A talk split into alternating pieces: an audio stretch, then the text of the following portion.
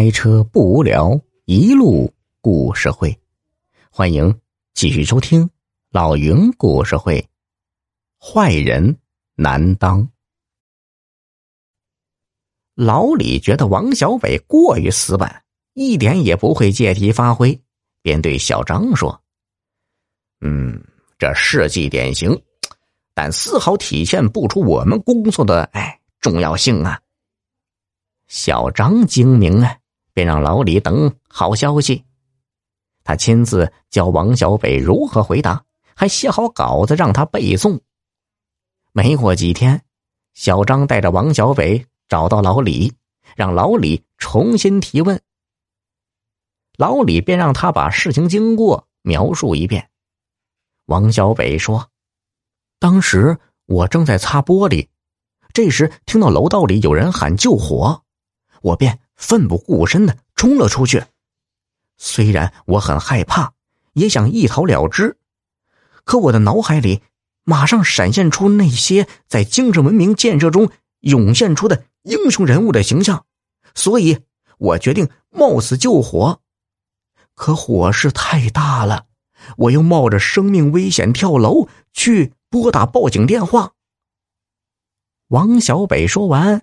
老李是高兴的说：“哎呀，就这么说，这才是典型的好人呢。过几天电视台要来采访，你就这样说。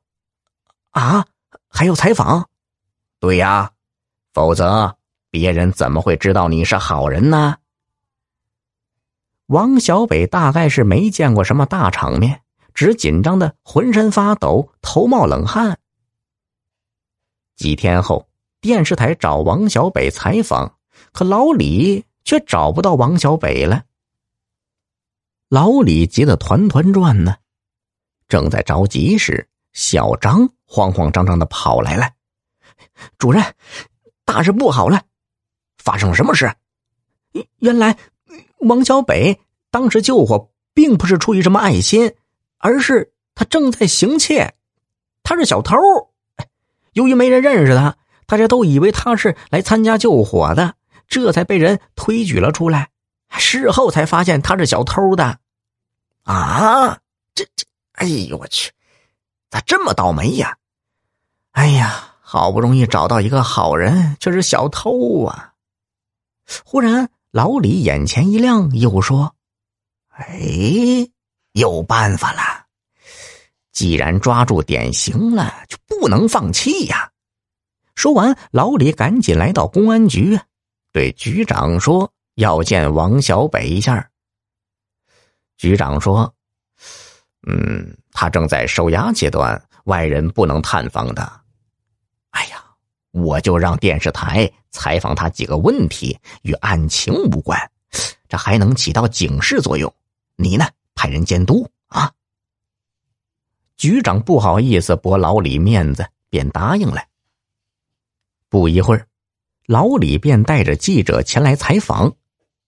老李悄悄对王小北说：“照着我的稿子说，你没准啊会得到宽大处理呀。”王小北是点头答应。只听记者问他：“你既然是一个小偷，为什么会救火呢？”王小北耷拉下脑袋，偷偷的看了一眼老李的稿子，说。嗯，受到我县精神文明建设的影响，我一直心存矛盾，也想堂堂正正做人，可是没有机会呀。那天入室盗窃时，正好碰到着火了，我知道重新做人的机会来了，于是顾不得许多，决定冒着生命危险跳楼救火。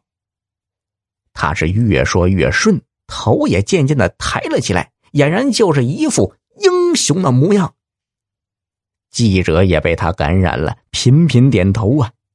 突然，记者转身采访起老李来：“李主任，作为我县精神文明建设办公室的主任，我想此事离不开您的关怀和指导，也请您谈谈感想吧。”老李被他这么一捧，不禁有些忘乎所以呀。他说道。